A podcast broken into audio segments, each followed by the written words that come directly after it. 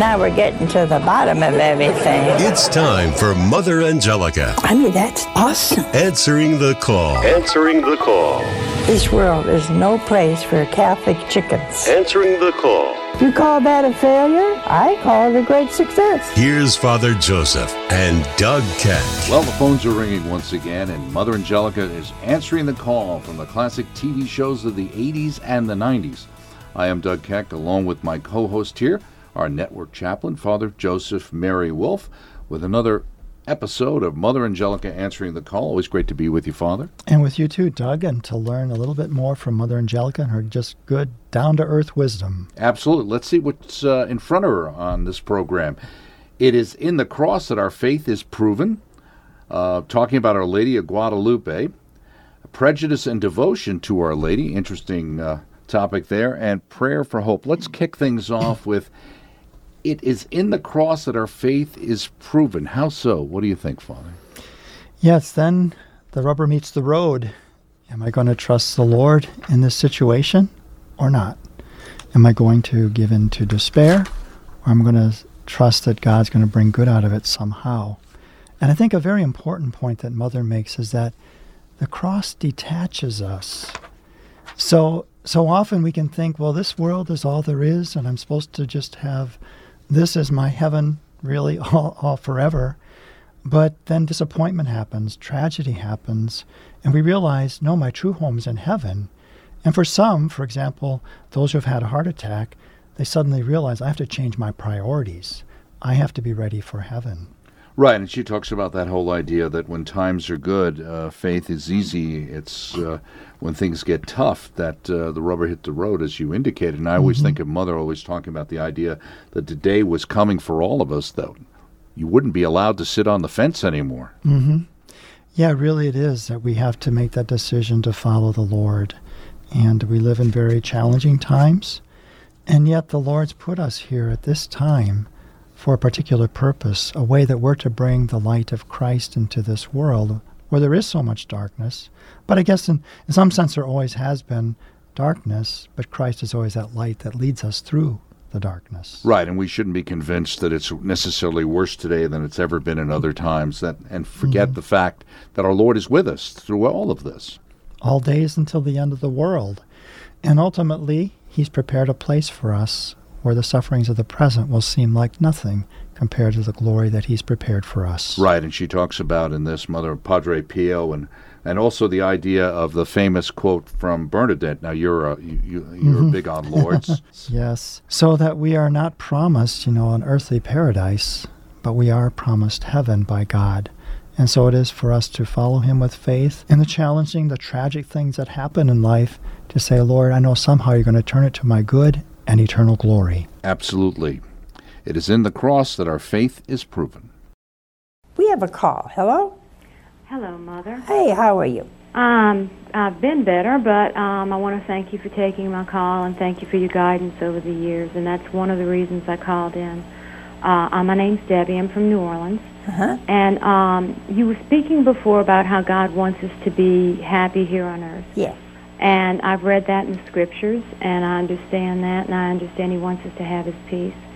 But over the last seven years, my entire family, and we are very devout Catholics, we have been beset by one major tragedy after another, yeah. uh, including uh, the death of my very young husband, um, tra- almost losing my mother, my sister's husband leaving her with non-support. I mean, I could go on and on, but the yeah. bottom line is this. And we pray. We pray constantly, and we we have not lost faith in God. But what I don't understand, and I guess because Saint Bernadette was my confirmation saint, and I know a lot about her, is I know Mary said to her that some of us, you know, that she could not have happiness in this world. Do you, do you have any any feelings, or does the Holy Spirit guide you in any way to give me an answer that that maybe uh, is this a test? Is this something that we just have to go through to show our love for God? I mean, what is what what are your insights on that? What Our Lady said to Saint Bernadette is, "I do not promise you happiness in this life, only the next." Happiness in the world is a happening. It's a happening, and it goes. The Lord never promises happiness. In no translation of the scriptures do you ever read, I give you happiness. I give you joy. Joy. And joy does, is not a feeling. Happiness is a, is a feeling. Joy is a deep awareness, a deep awareness that you are loved by God and that nothing happens to you that is not for your good. And so that takes away the anguish, the doubt, the anger of saying, you know, what am I? Is always something else happening to me. But you see, if we understood our soul, if we understood that it is our portion to suffer, what did our Lord do except to love us and his love got him crucified? But what saved us? What is it that gave us the ability to die and to enter the kingdom? His love. But he did get on top of a mountain and say, I love you, I love you, I love you. No, he got on a cross. He got on a cross. And he stretched out his hands, was nailed to that cross, and said, I thirst. For what? For water? No. For your love. Crosses in any form, any form, physical, mental, spiritual, are good signs. You say, oh, tell me that one now. No, it's true. Padre Pio said if we knew the value of the cross, we would covet it. Well, I don't see too many people doing that. They're not. These trials also can be a test for your family. He said to Peter, You know, how much do you love me? Do you love me more than these? And Peter was, before he said, Yeah, all these will deny you, I will not. But it took a cross and humility to tell Peter, Yes, Lord, I love you. Then our Lord said again, Do you love me more than these? He would say, Yeah. He said, You know I love you. And every cross we have brings us closer to the Lord. Why? It detaches us. It makes us aware we do not have here a lasting city. I don't know about you, but I am appalled at how fast time is going. It seemed like yesterday was January 1st, and it's the middle of September. And, and you say, well, why are we going so fast, Lord? It's fast. See, life is fast. At every cross you have, say, Thank you, Jesus. Do we understand it? No. Do, does it feel good? No. But maybe our dear Lord wants you to pray for poor sinners. When times are good, it's easy to have faith. It's in the cross that our faith is proven. Next up, Mother's talking to someone about Our Lady of Guadalupe and the power of that image. Mm-hmm. You know, we live in a very scientific age that has all these instruments that can take measurements and so on. And in this scientific age, you think about these wonderful, remarkable uh, things, such as Our Lady of Guadalupe image, the Shroud of Turin, the miracle of the Eucharist of Lanciano, the miracles of Lourdes, where they have a medical bureau to investigate. And all of these things point to the reality of the supernatural. You know, none of, the, none of them really proves it just outright. But if you put all these things together and you trust in the Lord's word, you see that they're pointing to the truth of the reality of the supernatural and God with us. It seems like with these kinds of things that faith is always involved. And if mm-hmm. there was mm-hmm. a certitude, then in that way you're taking faith out of the equation, right? Exactly, right. So there's always that element of faith. God is not coercive to force us to believe in Him. Um, and so he always has that element where we say yes. and we're walking by faith and we're looking to Him. But faith is a real knowledge, too. It's a way of knowing that's beyond just our capacity of reason, that there's a light that God gives us to be able to embrace Him and know Him and follow Him. And Mother talks about, in a sense, that sense uh, of the Lady of Guadalupe portrait and, and Mm-hmm. what it means. There's something greater there. Let's see what Mother has to say about it in this episode. Are we having fun? Yeah. Okay, we have another call. Hello? Uh, mother, Where are you from? Des Moines. Good morning. Huh? Oh, Yeah. Des Moines. Yeah. I thought you said good morning. I thought. So. I could have said uh, buenos dias. Okay, what is your question? well, actually, uh, when you started talking about Guadalupe, Yeah. that instantly brought back memories of when I was in Mexico in '86, mm-hmm. and that was the summer right after the earthquake. Oh, yeah. And when I went into that basilica, I expected to see damage from the earthquakes. Not a flake of gold was out of place, not a mm-hmm. crack in the wood. The frame that holds Juan Diego's tilma was Yeah. not damaged one bit. No. A miracle. I know I witnessed the miracle when I went in there. Well, the miracle, the that miracle. really uh, yeah. gave a kicker to my faith because Yeah. at that time I was in Arkansas and I had very little chances of going to church simply because I don't drive. But uh, having studied that what, Yeah. in Spanish, I have a bachelor's in Spanish. yeah. When I went down there to see that, I got to see what I had been studying a about, and that really uh, It's it's a wonderful, wonderful portrait of Our Lady. It has a tremendous amount of uh, symbolism, and uh, it.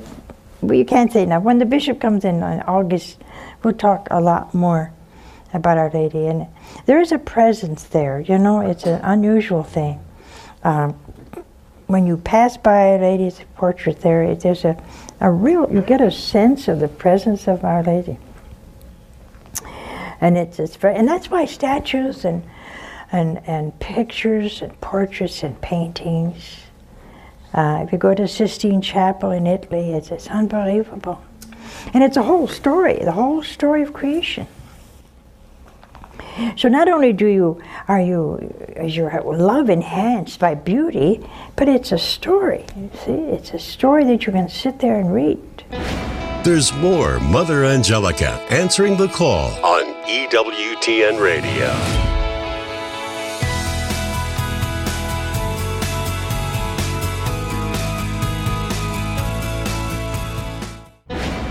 Let's return to Mother Angelica answering the call with Father Joseph and Doug Keck on EWTN Radio. And we appreciate you staying with us for part two of Mother Angelica answering the call. Father Joseph Mary Wolfe is alongside me here. I'm Doug Keck in our radio studio. Let's see what we have for you topic wise. Prejudice and the devotion to Our Lady. Interesting combination, Father. Mm-hmm. Yes, that uh, this woman's husband, because he was black, he felt a certain sense of racism in the church. He's wanting to take RCIA and so on.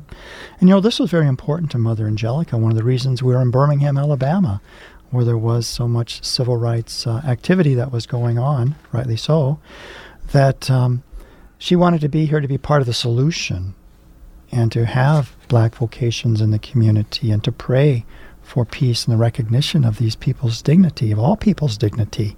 It brings me great joy too when, you know, we have a very international group that comes to the chapel. We have Asians, we have Africans, we have Europeans, we have, you know, uh, Hispanic people that come here.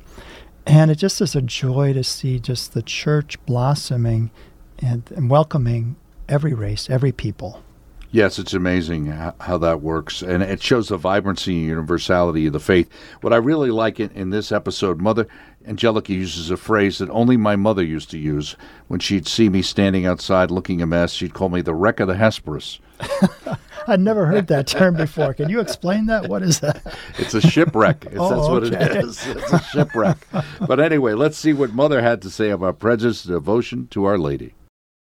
We have another call. Hello? Hello, And where are you from? I'm from Rochester. New And what York. is your question? Yes, I was wondering how I can get more of a devotion to Our Lady. I'm a new convert, and I also have another question. Um, my husband's black and he's in the RCIA, and he wants to know how he can feel more welcome because he's black and he feels there's racism in the church. Plus, I have a prayer request if that's all right. Um, my husband and I have a lot of problems, and we need healing in our marriage. Plus, my brother has AIDS, and he's dying, and my mother needs conversion, and so does my stepfather and brother. Well, we'll pray for all those things. I, I don't know really. I think prejudice is a, a terrible thing. And even if it's in the church, it's a terrible thing, you see. Um, God made everyone beautiful, regardless of their skin. They're all daughters and sons of God. They're all brothers and sisters, see. So if your husband listening, maybe that would be a comfort to him. You can develop devotion to Our Lady by first saying her rosary. I would get a little statue of Our Lady.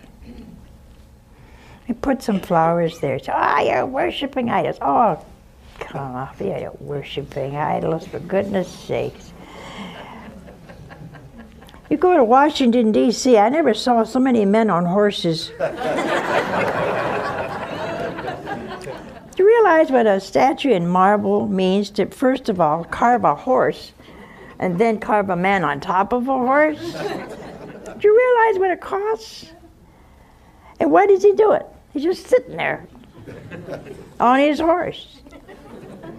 And nobody thinks a thing about it. Is that idolatry? Say, oh no, he won the battle. Okay, he won the battle. Why put him in marble?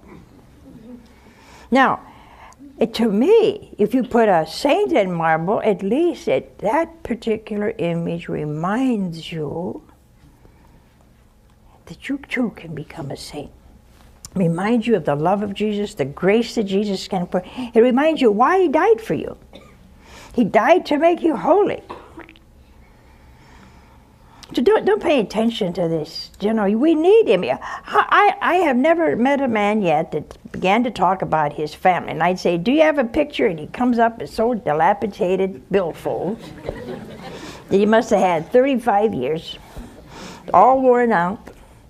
But in that worn out billfold, he has a picture of his wife and his kids, and he is so proud. Is that idolatry? What happens when he opens up his billfold to pay for a lunch? He sees his children. What happens to him? The love he has becomes rekindled. Well, that's what it is with a Sacred Heart badge or a statue. I bought a statue of Our Lady of Guadalupe, and it's got real eyelashes on. I never saw a statue with real eyelashes on. But I gave it to one of the sisters to look at. She said, That's got real eyelashes. I said, Where? By golly, with real eyelashes. Emilio bought me this rosary. You see it? It's sweet. It's got um, uh, a picture of uh, every incident in the life of uh, Juan Diego when he saw Our Lady. See? Now, over here, I'm sorry you can't put your eyes on this thing, but then if I look through here, there is the image of Guadalupe. I see the whole image of this little teeny little thing. Well, I love this rosary. Why? It's a constant reminder that our dear lady loved this continent so much. It's the only real picture of her self portrait in the world. I like that. Not in Germany or France or Italy. It's nowhere but right here. They said, well, it's in Mexico. Well, we're brothers and sisters. Don't matter where it is in this continent. We all live in the same one. The, you need devotion. I feel like I, there's something missing if I can't put my hand in my pocket and feel a rosary because I keep giving them away. and, and, and that's why I keep getting new ones. And, the sister said, Mother, will you keep this one? I thought, well, I don't know if I keep it or not. But see, that's that's all remind. We need it. We live in a rat race world, don't you think? Huh? You can't. You wake up in the morning and you're all cheerful. By nighttime, you look like you went. You look like a wreck of the Hesperus. you're bedraggled. You got bags under your eyes. You. And what did you do all day? You went to work and you ate. You came home and you, you run out the door in the morning and you crawl in at night. Now you tell me in that situation how you're going to be pious or holy, or unless you have reminders. Reminders, little medals, little crucifixes. And closing out our program for today is prayer for hope. That's very positive, Father. Yeah, and Mother here is talking obviously about one of the stations of the cross. She must have been talking about the different stations. And that really is a profound devotion that helps us, helps us bear our own cross better. There's something of our Lord's own strength, His love, that is imparted to us as we go down these different stations, these different stopping points in His own way of the cross and His death on the cross. There was one phrase she uses in this uh, episode everyone has a terrible inner cross. Mm-hmm. What did she mean by that? I think everyone has a certain anguish that we go through interiorly, don't we? I mean, certainly I can remember different experiences in my own life when you're trying to sort out your life, perhaps, or find out what is your vocation, and or tragedy happens in your life. We have this inner cross that often nobody else can see or understand, but the Lord does. He's gone there first. He's gone before us. And that's what gives us courage when we meditate on His passion, when we do the stations of the cross, that he understands. I think it's also good for us to remember that all of us have that, and everybody else is suffering in their own way, whether you realize it or not. Exactly, and that can help us to have much more compassion for people. As that saying goes, you know, hurt people hurt people, and often there's an inner, angu- inner anguish that they're going through that makes them lash out, perhaps. And it doesn't make it right necessarily, but we can have a greater understanding and compassion for their own interior suffering. Absolutely. Let's see what Mother had to say about prayer for hope. And we have a caller now who, who wants to say a prayer. Hello? Hello, Mother. Do you want to say a prayer? Yes, and I'd also like everyone to pray for my daughter in law and her mother. Her sister has been missing for two years. Oh. She was a drug addict, and uh, it's heartrending for this mother. So my prayer is for hope. Oh my God, relying on your almighty power and infinite mercy and promises, we hope to obtain pardon for our sins, the help of your grace, and life everlasting through the merits of Jesus Christ. Amen. We'll, we'll remember that. That's a heartache, isn't it, huh? It's someone you loved, whether they were drug addicts or not. You see, love goes beyond that. Everyone has a terrible inner cross, a stripping. And, and it's something you can't share with anybody sometimes, see? And, and sometimes we don't know where to go, but you always have Jesus you always have these stations. And I, I hope that our going over these stations with you kind of gives you a place to go. See, your pain.